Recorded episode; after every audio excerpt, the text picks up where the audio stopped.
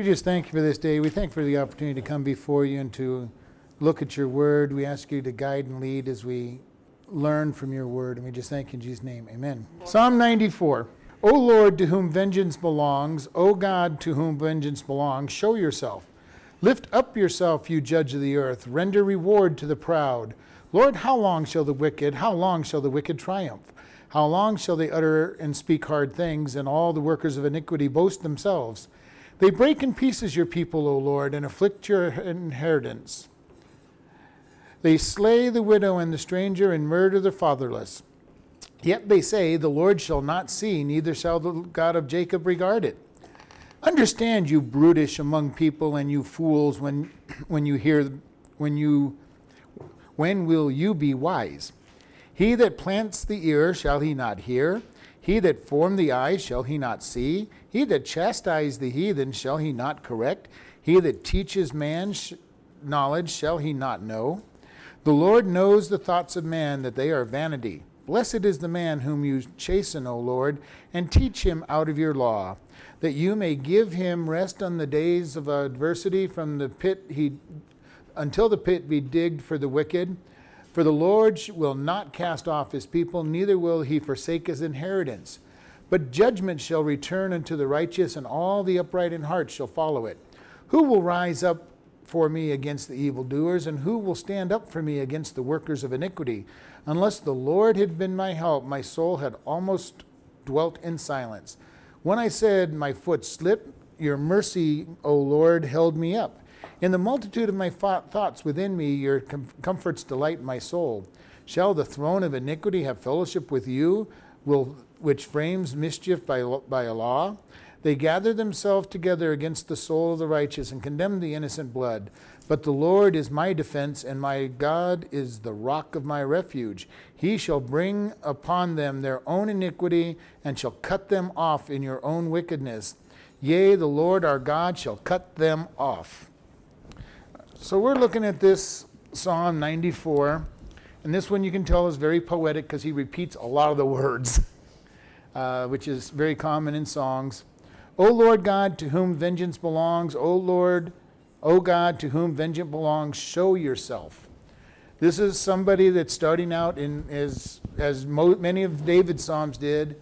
Everything's wrong and asking God for help, because he's saying, you know, God, I, vengeance is needed. We need help. We need this this vengeance, and God, you're the one who gives vengeance. And this is this is what we need to always remember. God is the one that uh, gives the vengeance to people, not us. And we in our flesh always want to give our vengeance. You know, we want to be the one that makes sure that somebody helps. And if we're not strong enough, we want somebody to do it for us. And all through the word, it says, vengeance is God's. It's the natural thing to want to defend ourselves, it's automatic to want to defend ourselves. And this is why it's hard because we have to keep in mind God, you're my defender, you're my, you're my refuge, you're the one I hide into. All of us have made that mistake. I make it you know, frequently too, where I just want to get after somebody because I've been hurt.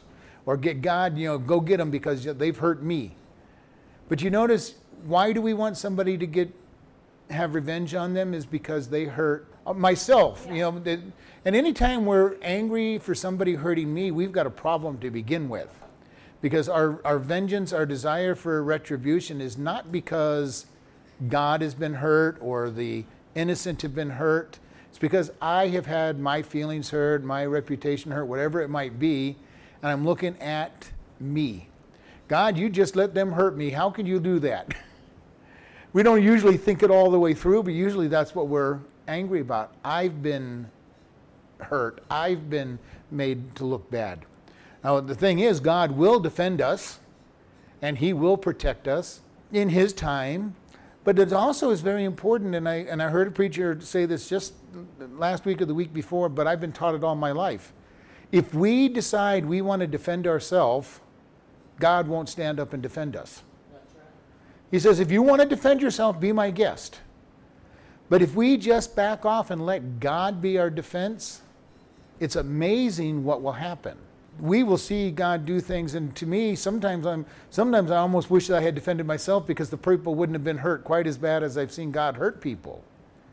But God knows what needs to be done to bring that person to repentance. God knows what it takes to bring that per- person back to Him. And I've shared with you, I know a man who used to speak against this one pastor who didn't deserve it in any way, shape, or form. And the head deacon and I went to him and said, You've got to stop this because you're, you're attacking this man for no reason. And he didn't, and we watched his watched him end up in a divorce. Two of, two of his three kids died. Then he got cancer and is probably dead at this point because I lost track of him. But he attacked a pastor, and that pastor just let God be his defense, and God went after this man with a vengeance. And I've seen this over and over where people have gone after God's people, and you see it in the scripture. They go after God's people, and God puts a huge penalty on them for doing so. And we look at Job, and what was Job told to do for his friends? He said, God said, You pray for them. Why? Because God was ready to strike, would have been ready to strike them. If Job hadn't prayed for them, they probably would have suffered in a very major way, but Job prayed for them and interceded for them. Daniel in, in Daniel chapter 9 intercedes for the, for the people. We read in the scriptures, if my people who are called by my name shall humble themselves and pray, I will deliver. And we see this over and over. Lot, even though he wasn't the most righteous man, was con- taken away, and Abraham came in and killed. You know, Abraham with his hundred, couple hundred people killed five, you know, destroyed five kings that had beat three kings before that. So we see God, when He gets involved, will deliver if we stand out of the way. If, but he's, he's one that he's, if we decide we want to defend ourselves, he'll say, okay, be my guest, go ahead and defend yourself. And we would be better off just backing off. And this is where this, at least this psalm is starting. God, you're the one that, you're the one that gives vengeance. It's yours. It's yours to give. But then he says in verse 2 Lift up yourself and judge the earth, render the, a reward to the proud.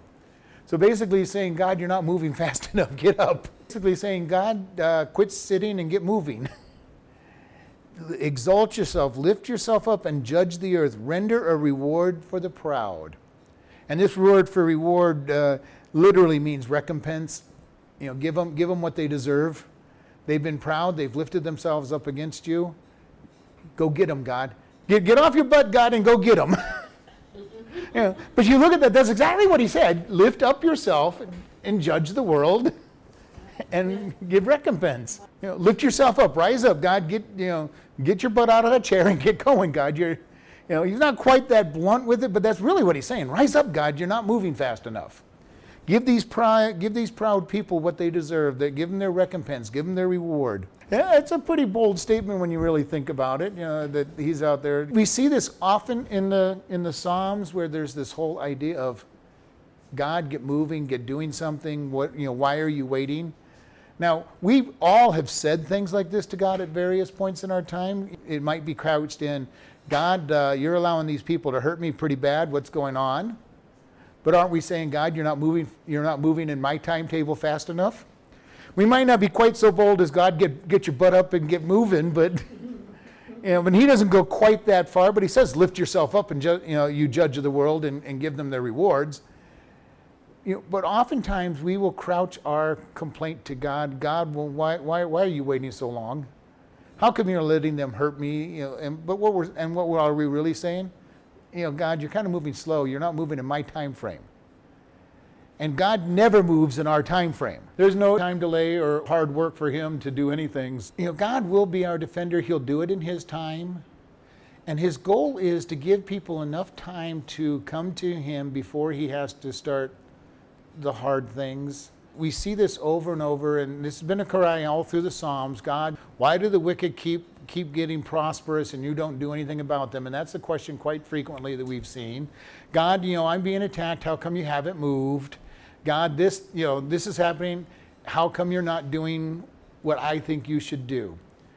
Then there's been a lot of boldness. David does it quite frequently. The other psalmists seem to do it quite frequently. This whole idea of God, almost telling God what to do, and sometimes bluntly telling God what to do. But you know, the graciousness of God is that He will allow us to say those things and then teach us that we were wrong to say them. And we see this in the Psalms so often. David starts on the wrong thing and then he works his way down and says, Okay, God, you're, you're in control. I'm going to be patient. The wonderful thing is, God has a plan, He knows what He's doing, and He will get the right answer in the end if we just have enough patience to wait for His time. How many of us would have wanted God to have judged us because we didn't respond in the speed that some people think we should have responded on? Especially those who got saved late in their life. Yeah. How, how could God have changed his mind and really crushed us, you know, because we hurt some of his children in the way we did through a bad testimony, his children watching us and saying, wow, you know, this person's this person is getting something good or even something bad, not being disciplined the way that others might have thought, and how come it took them so long? This is something that happens frequently. People will pray for decades for somebody to get saved. And my great grandmother prayed for my dad to get saved.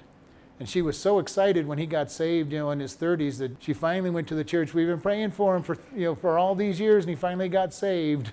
We visited them on the first time he was saved. She brought him up front and said, "This is my grandson. We prayed for for 25 years or 30 years, whatever it was that they'd been praying for him, and here he is. He got saved."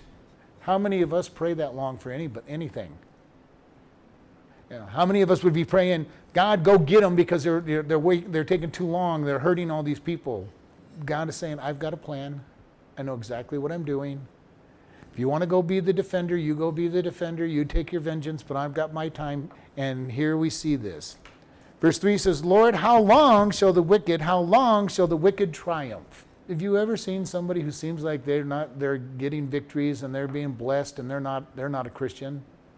Or there's no apparent thing that they're a Christian and they, they do well in business. It seems like they've got everything. They're, they're, everything seems to be going their way. And you look at them and say, God, how? And it seems like that way. It seems like that all the time. But you know, the, the most important thing is uh, when you're feeling that way that somebody is being blessed and you're not, this may be the only blessings they're ever going to see because if they don't change their way before they die, they're going to end up in hell. And the, and the temporal blessings that they seem to have will mean nothing. And if you really get to know these people, I mean, really get to know some of these people, they are very unhappy people in most times. They may look good on the outside, they may show a happy face to people. A lot of times when I think about this, I think about actors and singers who seem to have everything together and see them uh, in their when they get their shots from the paparazzi and everything and they look like they're happy they put on the right face, but every once in a while you see that crack in their facade that says, I'm just not happy. Nothing is obtainable. Or you get them saved, or they get saved and they really tell you what, it's, what it was really like. I met a man in the prison who's getting ready, who just got out last week, and he has been a guitar player for lots of big bands. And he told me some of the bands that he had been the player for, and he'd traveled the world. And he goes, Before I came to prison, he goes, Oh, I thought that stuff would make me happy, and it never made me happy. I was always, I had everything. He goes, I had money, I had houses, I had cars, I had everything. You know, goes, but I was never happy. And he comes to prison, finds God, and he learns what happiness is all about. But it is hard, and this is what the this is what has been in this all along. Uh, Ecclesiastes is all about that. God blesses the, the, the good and the bad. Uh, I've been reading Ecclesiastes in my devotional time, and it, he, the good and the bad both get blessed. They both get rain. They both get rewards. For Solomon, that was like, why try? But he gets to the end, of course, where he realizes it's all God and there's a eternity involved. But it is hard sometimes when you look and say, why do the why do the bad people seem to get benefits? And it's all God's blessing. God's not in it. Everything is empty. If we're not, and this is why Jesus told us over and over put our treasure in heaven where it'll be eternal treasure. Because if we're putting all our hopes on what we can get on this world, it doesn't go into the future anyway. Uh, you can make, you could be the richest person in the world, have all the, the greatest things, uh, and maybe even seem to have everything, and even be moderately happy, but you get into the eternity and it's not going to follow you. None of that wealth does any good if it hasn't been invested into the kingdom. And the good news is, is if you if you had all that wealth and you invested into the kingdom, you're going to have both sides. You know, both sides of this. Unfortunately, statistics tell us that most wealthy people do not tithe even, much less give more than the tithe.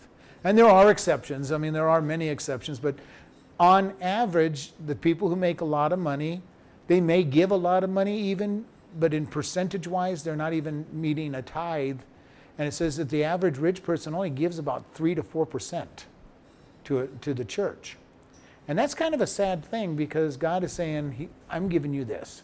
Where are you putting your where are you putting your hope? You know, God, I'm giving you thirty thousand dollars. I mean, I'm making I'm making five million a year, but I'm only, I'm giving I'm giving away thirty thousand. That's more than most people give. And God's saying, well, wh- what about the other four hundred and seventy thousand dollars you're supposed to be giving? You know. So verse four: How long shall they utter and speak hard things, and the workers of iniquity boast themselves? So again, he's saying these guys are getting boastful. They're they're proud. They're they're saying, they're saying that you know, they're getting away with this. And how many times do we see people who seem to think, well, number one, they think they're getting away with it, and they're, you know, they, they think they are, and it may even appear that they are. And, and he's saying, how long are they, God, how long are you going to let them boast about this? You know, here we are trying to do the right things, and we don't seem to be blessed, and they're doing the wrong things, and they're boasting about it and looking good. They said, verse 5, they break in pieces your people, O Lord, and they afflict your heritage.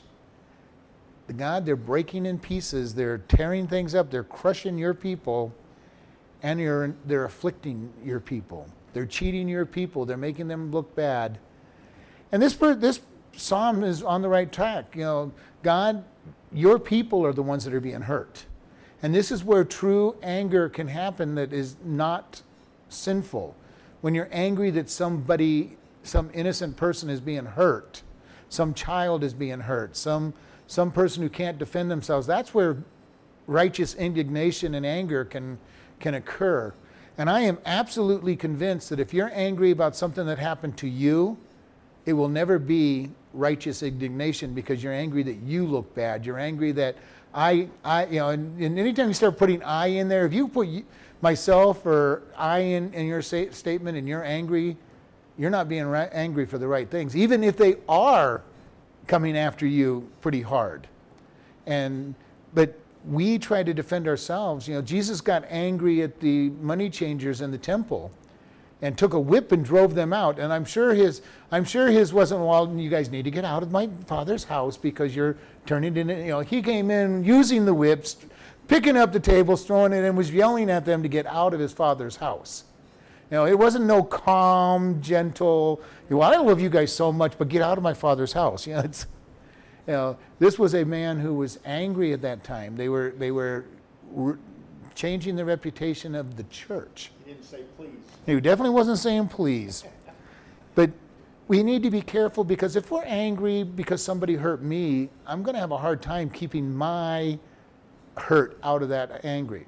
But if I'm angry that they're hurting children or, or widows or orphans that, that God's always talking about, that's a place for real anger because that is somebody that's basically defenseless that is, that's being hurt. And they need somebody to stand up for them and defend them. And that's where God will say, it's good. And here he's saying, God, they're hurting your people, your heritage. They're making your people look bad. And he's saying, but you're taking an awful long time to defend them.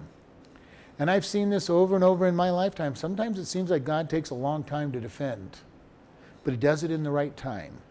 And when He moves, just as Jesus did in the temple with the whip and the, and the throwing them out, is not gentle when He moves. When God moves, and we've all probably seen it, when He moves against some, something, it's not in a kind, loving way he starts with the kind, loving way. He'll send the individuals to witness to them, to try to get them to get saved, to, to rebuke them.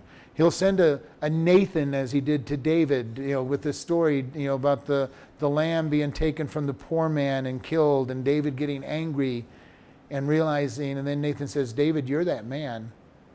At that moment, David had a choice to make. He could continue in his sin and his rebellion, in which case God would have done harsher disciplines, or he could repent. And we've seen through the scripture where people repent. And we've seen places in the scripture where they don't repent. And they, and they get judged even greater. Look at Pharaoh on the 10 plagues. You know, Pharaoh could have said yes at any point during that, during that time, but he kept hardening, hardening his heart. And he kept getting harder and he kept getting harder. And toward it, it said God hardened his heart, but Pharaoh was already gear, geared toward hardening his heart anyway. And what did God finally have to do to him? He, he killed the firstborn son in every family, which meant that Pharaoh had a son that was killed at some in that in that time as well. So at that point, he says, "Let the people go." And then he changed his mind and ended up losing his entire army in the Red Sea. Mm-hmm. Okay, because he changed his mind again and hardened his heart. Okay, if he hadn't hardened his heart that last time, he at least would have had his army and been still strong. But this is what God does. When he gets to a certain point, then everything comes at you. But again, what is his point? Even when he starts throwing hard things at you, is to get you to come to him. And we talked about this during the Revelation class. Everything about all the plagues, the bowls, the trumpets, and the and the seals is to bring people to God. He's throwing his wrath at them because they deserve it, but his ultimate goal is to bring people to him because his desire is that none will go to hell. So he sends these plagues to say, This is my power, this is my power, quit hardening your heart. Come to me, I'm, I'm waiting for you. He's got 144,000 Jewish evangelists preaching the gospel. He's got the two witnesses at the temple gate preaching the gospel. He's got the angel at one point flying around the world preaching the gospel. His whole goal is to draw people to him. All of this in the, in the time of tribulation to draw people to him. Go, you missed, you missed, you missed the church age, you missed the rapture, but I want you to come to me. It's going to be harder now. You're going to have to, you lose your life. You're going to have to not take the mark of the beast, and it's going to be tough. But here, here's your chance. And God will do this with us. And this, is, this appears to be slow to us as humans. Before He moves, it appears so slow. But you know, when He starts moving, things really speed up and people better respond or they're going to get hurt. And the sad thing is, is when He starts striking these people, it's not just them that get hurt. It can be an entire family, it could be the business. I saw a man who lost his business because of the way he treated a Christian. And he lost his whole business. Now, his business had many stores, which meant that a lot of people lost their jobs because he lost his business because he didn't, didn't do things he was supposed to. Verse 6 they slay, they slay the widow and the stranger and murder the fatherless. Yet they say, The Lord shall not see, neither shall the God of Jacob regard it going on. These people are. Uh, this is why I'm saying he's really getting in the right in the right anger. He's getting angry that the the weak are being hurt, the the widows, the the the, the fatherless. He says they're killing these people, and their accusation is God doesn't see, God doesn't care, doesn't regard it. Have you ever heard somebody say that? Well, there's no God out there anyway, so it really doesn't matter what I do. I'm not going to. I'm not going to get punished because of God's kindness to them to not kill them instantly the moment they sin. They take it and they say that he doesn't act at all. And this happens in the world all the time. But sometimes, even as Christians, we can get into that mindset a little bit. Well, I got away with it.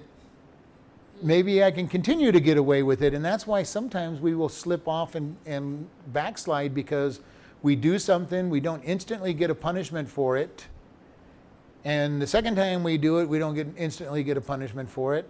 And the next thing you know, we just keep doing it because there hasn't been, from our mindset, any kind of retaliation or sowing and reaping from it. And this is what the, the, these people are saying. God doesn't see it. And then there is a understand ye brutish among the people and you fools, when will you be wise? Understand you brutish and this literally means animalistic. A, a, brute really is somebody who acts stupid and acts like an animal. And so it says, Understand, you, you brutish, stupid animals among your people, you, when, and you fools, when will you be wise? Well, fools is simpleton, dullard, stupid, senseless, you know, they're not wise. They're, they're not applying God's word to their life. Because the fool has said in his heart, There is no God, so therefore he doesn't apply God's word to his life. So it's a roundabout thing. And we need to be very careful that we're not fools at any time not applying God's word to our life. But God, how many times do we, maybe in ourselves, or we meet Christians who don't seem to know God's word and yet they'll claim to be a Christian and they don't apply God's word to any part of their life? And I've met them over and over again where they'll say, Well, I know that's what the Bible says, but I know better, or I don't think it's going to work in my life. And I've seen it over and over where somebody gets unequally yoked and they get married to a non Christian and then they and then they look back and said, Boy, don't I wish I had obeyed God as they look back over their life and they see the struggles that involved in it.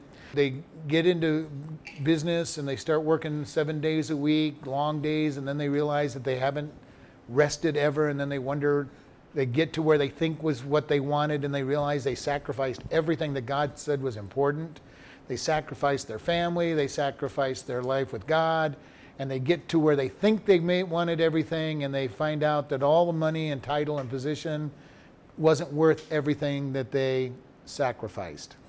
And we see this over and over again out there that God says, My ways are right.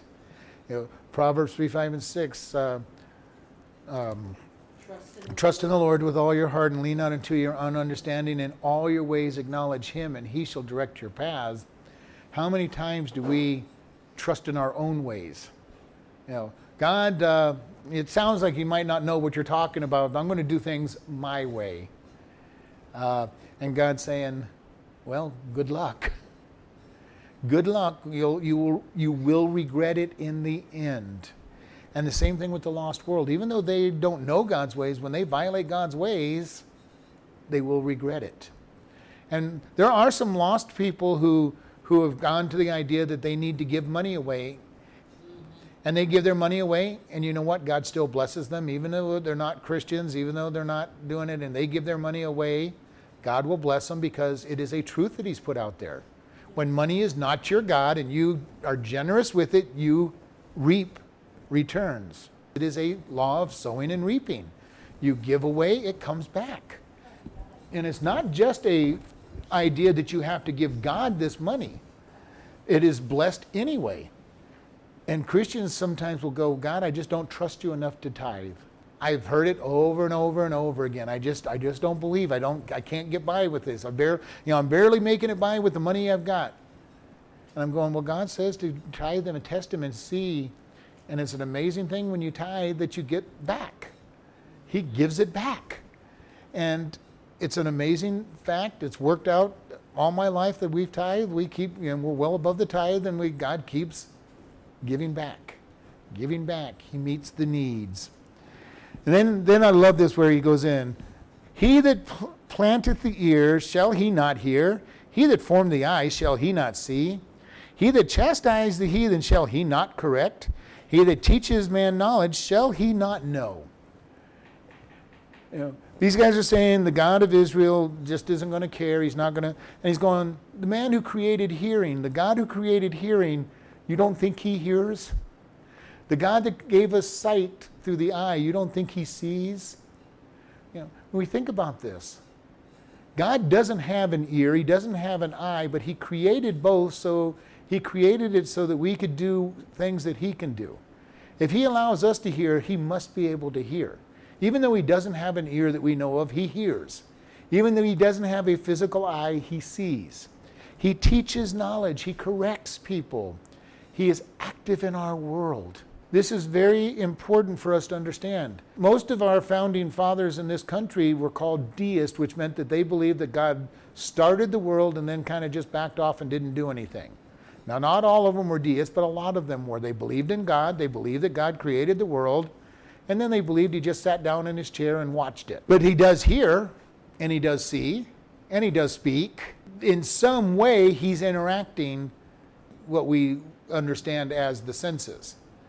Now, how? I don't know. Does he have an ear? I, I, I, mean, maybe I'm wrong in that, but I just don't see him having. I don't see this man sitting on a throne with ears and arms and legs and and a mouth and all of this. I have those. You've got those verses, but is that who God is, or is that how He chose to show Himself? But the Father, He is Spirit, just as the Holy Spirit is Spirit. they hear, they see, they talk, they, they interact, but they are spirit. Can they have the can they have a body if they wanted to for periods of time? Of course, they're God. So they could they could show up in a bodily form, but they are spirit. This gets you into a very strange thing because they're they are God can do whatever he wants. So if he wants to show up, you know, when we go to heaven, if they want to have all three of them show up in a, some kind of bodily form, they can all three show up in a bodily form because that's who and what he is. But we want to be careful because there is there's actually a preacher who preached a message one time because it said that God holds the universe in the span of his hand and because he figured the span of the hand and the size of God, he actually calculated all the all the size of how big God had to be and how big his feet had to be and how tall he had to be because of this calculation of, of the holding the world in his hand. And he actually preached an entire sermon on this, and it went it went crazy way back when it did because everybody's going like, this guy actually believes that God is bipedal body form, you know, form, and he took it all from that one scripture that God holds the world in the palm of his hand. So he did great, made this great big, you know, taking the, the figurative poetic language and said, okay, the, the world is this big and then fits in the palm, and this is how big God is. cannot see God for the one big reason is he doesn't isn't visible in our dimension. We cannot understand is, is there a possibility that God has some kind of bipedal body in, the, in some other dimension? I don't know. I'm not, he doesn't tell us enough about what he looks like. He, Moses saw something that God called the backside of God, which was darkened glory. Okay? Do we have a handwriting on the wall, which was it literally the hand of God or just some form that he's saying, I'm drawing on the uh, wall with something that looks like a hand so that you'll know, have some kind of reference for it? God spoke to the children of Israel from Mount Sinai in a voice that they heard. Did it come from a throat with a voice box that forced air out of the lungs through the voice box to make sound? I don't think so. It was a noise that people heard, and a loud noise that they heard that seemed to come from the mountain.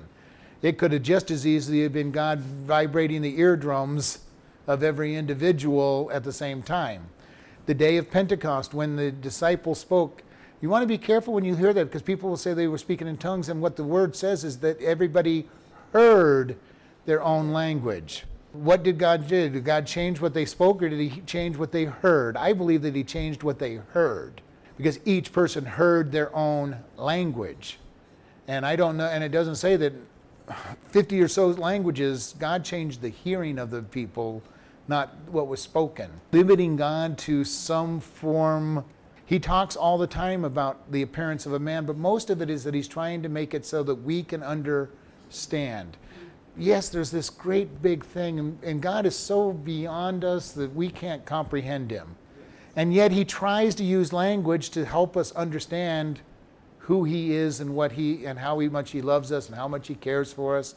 So he uses a lot of language that says, you know, I want to wrap you in my arms. Well, I don't know what that means for God to, because I don't know that he has arms, but he wants to wrap us up in whatever it oh, is. We definitely would feel his presence. We would feel something about him. And I, and I feel at times that I have been wrapped up in God's presence when I've been worshiping because I feel his presence so envelop me that it's, wow, God, I'm, I'm there. And I've had those times at, at various times in my life when, in worshiping, when in, involved in, th- in, in the worship of God, where I just feel I have entered into heaven for just a couple minutes. Not literally entered in heaven, but the peace, the joy, the love felt that I am in God's presence so much that heaven has dropped down. You know, uh, what's that song? Uh, heaven came down and glory filled my soul. You know, uh, and it's wonderful feeling when you get to that place, when you experience that, when you're in prayer and you just know you're in the presence of God and and there's that moment, that couple seconds, moments, whatever it might be, where you just know that I'm in God's presence. And then you start really understanding just a little taste of what heaven's going to be like. What a, what a little taste it'll be when you're in God's presence and you are just at total peace and heaven. I've told people, as far as I'm concerned, heaven is wherever God is. Mm-hmm. I don't care if it's on this earth. I don't care if it's on the next galaxy. It doesn't matter to me where God says heaven is it, because if He's there, it's heaven.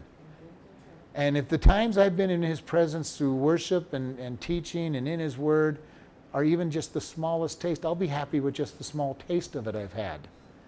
Just the small taste is so wonderful because He is there, He is present, and we're ready to worship Him in his, because He's right there with us. How does all this work? We don't know because we're not in that dimension. But once we get to that dimension that He's in, it'll make sense to us. There's some form, yet does God have some form of body? Obviously, He's in a dimension where spirits has some form and, and we will see. Because we're going to spend eternity being able to see Him. Now, what does that mean when we see Him? I have no idea what will that body look like? I don't know what that body will look like. I, you know, you get these artists picturing, you know, he's got two legs and arms, and you get his shining face that doesn't show you a face. All you see is shining. You know, who knows what it's looking like? I don't know. I think that's a little fanciful, but then again, I have no imagination, and I've told people that I don't, I don't, I don't imagine things real well. It's like, God, show me what you want me to know, and I will. I will believe it, but I'm not one to come up with, you know, that's why I don't think about heaven very often because to me it's beyond anything I can imagine or comprehend. And even those who have an imagination, it's beyond whatever they can imagine. But I, I do say, you know, I feel that I have been in His presence. I have had those glimpses and tastes of what heaven will be like. Not that I've seen heaven, I've just felt what heaven is going to be so much more than. But I mean, just the taste of the, the taste I've had of it is just amazing. Okay, I can't imagine being like Paul and having spent time in the heaven of heavens and seeing whatever it was he saw. All that God does, he says, I am. And we don't know anything about what, what it means about what he is. We don't have any clue. I mean, we can't even picture the Trinity in, in and of itself, and yet that is who God is, and we'll see it when we get there. And we know that there's two portions of the Trinity that are basically spirit in our in our realm. And that's the Father and the Spirit, the Holy Spirit, and we've got Jesus who took a body. And we've seen him all through scriptures, okay? He was the one that walked with Adam and Eve in the Garden of Eden. He was the one that that would have talked with Abraham and took accepted the worship as he's telling Abraham about the destruction of Sodom and Gomorrah coming. He would have been the one that that uh, talked with Joshua and said, you know, and when Joshua worshipped him, he is the he was the fourth man in the fire with with uh, Shadrach, Meshach, and Abednego. Probably spent the night with Daniel in the lion's den, even though we don't have anything showing us. He would he would have been the one that was there comforting Daniel and and having the angel shut the the mouths of the lion. He is the one, you know, all through Scripture, he is the one that is seen in the bodily form. Yeah, so we want to be able to say, what does God look like? We have no idea, but He's going to look, we will recognize Him when we see Him, just as we will recognize each other in heaven. Because I've talked with people and going, you know, the amazing thing about when we get to heaven is that we're going to know one another. How amazing is that? I've traveled But around. How can we know one another when, when it says that we'll forget the past, we'll forget everything? Where do you, where have you ever read a verse that says we'll forget everything? I mean, no, no, no, it's, I mean, I'm, I'm- maybe I'm saying it wrong, it's that we're a new creation. We're a new creation, but that starts right now. We are a new creation right now. He will wipe the tears from our eyes, There'll be Mo- no and there will be no sorrow in heaven. And, and I've heard many messages that will say, not that we will forget the sorrowful things, but we will understand why they were important, why they were useful to God, and they will no longer be sad.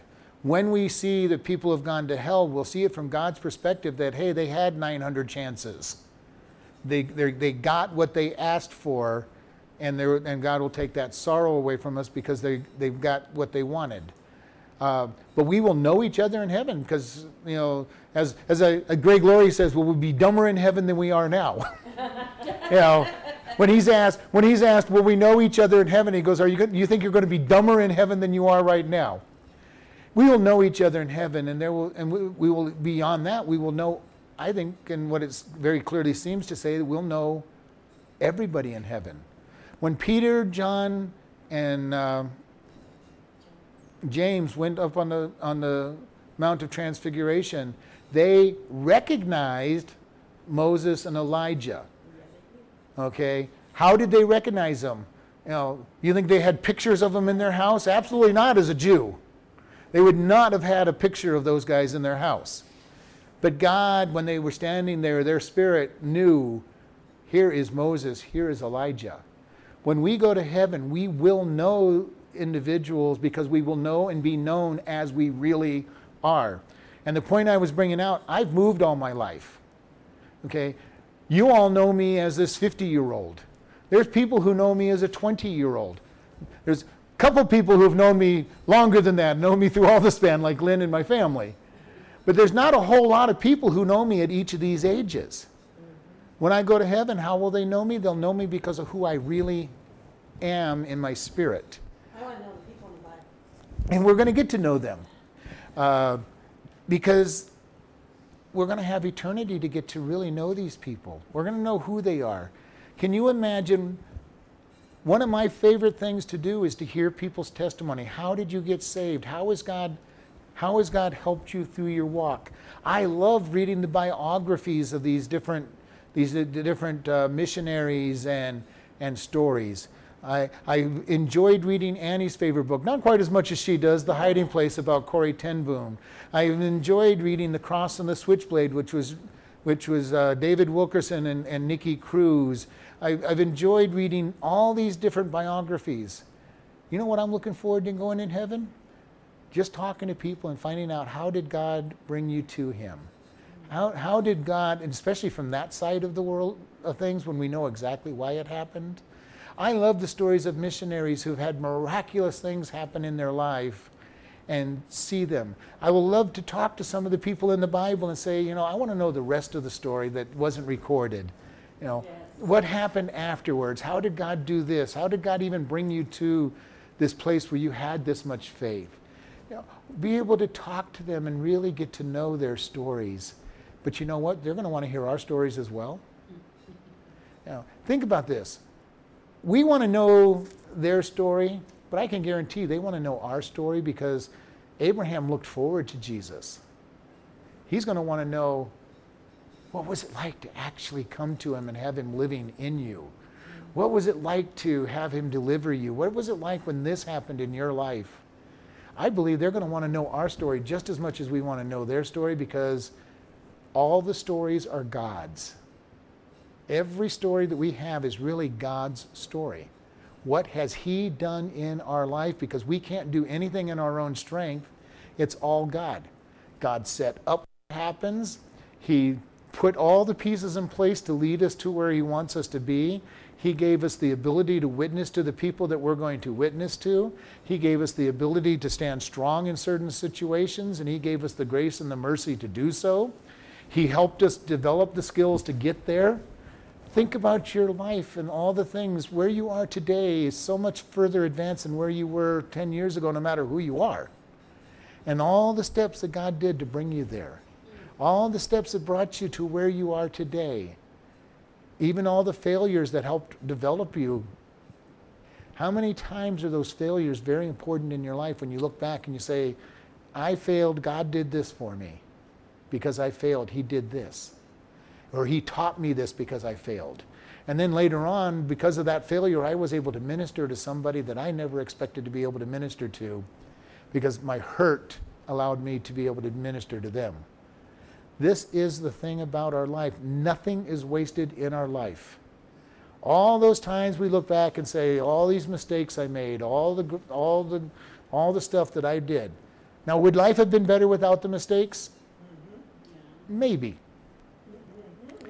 In one sense, yes, but in another sense, if you had never made a mistake, would you have empathy for the person who did who made those mistakes? Would you have been able to talk to the people or would you have judged them and said, "Well, I don't know what you're having a problem for. It was easy. I just walked right through it."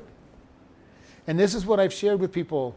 Sometimes in my lifetime, I have wished that I had had instant changes in my life and I had just become a real spiritual giant like I've seen some people happen in their life. But I've also watched some of those people, when adversity finally hits them, they struggle because they're used to God instantly changing things. They also have no empathy for people who took a long, take a long time to get over that. They're going, well, what's wrong with you? It was easy. You just turn it over to God. And you know, So God has worked with each one of us to bring us to where we are in spite of the bad things that have happened to us. And yes, in one sense, if they hadn't happened and we hadn't fallen, we would have had some better, some better things, but would, we wouldn't be who we are. We wouldn't be the person we are today if the things that happened to us in the past did not happen. People I've heard say, well, if I could go back and change things, you know what? I don't know that I want to change anything that's ever happened to me. Things have hurt, I've been hurt by a few things. But do I want to go back and change those hurts? I've looked at how God has used those hurts to minister to people, and I'm not sure that I want to change anything that has ever happened to me. Now, I've talked to people, I've talked to the people that have these great, you know, deliverance stories. I got delivered from 50 years of alcohol and drugs, and, you know, most of them, if they have, would love to go back and change that and not have to go down that path, but again, they wouldn't be who they are. They wouldn't be reaching a certain group of people that need them to reach out to them. They understand them. I, and I've shared with you all. I've been amazed when Steve comes in to share with the alcohol and drugs, you know, with the Celebrate Recovery. I've talked with him, I've listened to him. He says nothing different than I would say. But because I've never been there, nobody will listen to me. You know, well, you just don't know what it's like to be there. And they're right. I don't know what it's like to be there, but I do know what it's like to be in other places that are just as bad. But everybody is always scared to think, and we all do it. If you haven't been exactly where I am or have been, you just don't understand and you can't can't help, even though sin is sin. Even though the answer for sin is the same answer, turn it over to God. Okay? But that is an answer most people don't want to hear. They don't want to hear how simple it is and how similar everything is. That's why I love the book of Ecclesiastes. There's nothing new under the sun. Or as you said, Sharon, you read the Bible and it's like it's being written in today. You take some of the old language out and you're going, it's the same thing. Everything is the same. And it really is. Sin is still sin. Satan still attacks with the same, with the same attacks, he, the same, the same justifications the same you you could be god if you just do these things or you could be as good as god or you you are smarter than everybody else you'll never fall for these things you know, all the all the same all the same sins that god that satan projects to all of us over and over again. And the sad thing is we keep falling for the same things over and over too. He just changes the sin in it and we fall for the same thing being stuck out there. Here's your here's your piece of fruit. Do you want it? Yeah. know, sure i want that piece of fruit. You know, and then later on, it's here's your piece of fruit, a different different temptation, but it's the same, you know, same fruit, you know, and we grab it again. We keep making the same thing over and over, and there's nothing new. And Satan is not a creator; he just keeps doing the same thing, and he just changes the words a little bit. We see the same thing in all these different religions. That if you look at all the religions, they're pretty much the same religion. He just changes a few things, and when one gets old, he brings another new one out that's very similar to this to the to what is already out there, and he just changes the words and stuff about it. And he keeps throwing out the same the same bait, and we crazy humans keep snapping out the same bait, just like just like the fisherman who throws out the bait in the bait in the water and catches a fish. He throws the bait back out and catches another fish. We're just as dumb as the fish. We keep striking at the same bait. And so we want to be very careful on all of this. We want to be able to say, God, you are marvelous. You are wonderful.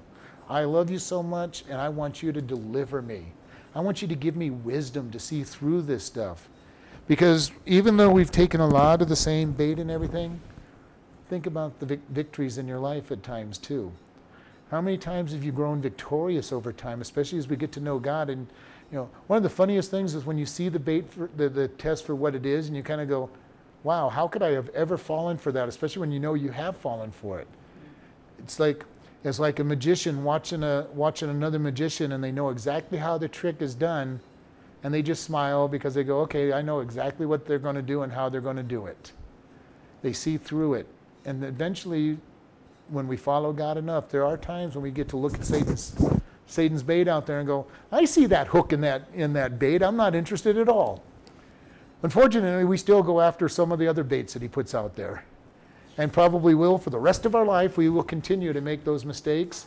and go after the baited hook and, and, and be, and be, he's got a whole bunch, he's got a whole bunch of different baits to put out there in front of us. Let's go and close. Lord, we just thank you for the day. We thank you for how much you love us. Lord, we thank you that you will deliver in your time, that you will move forward in your time, and that you will be victorious in all things. And we just thank you in your son's precious name. Amen.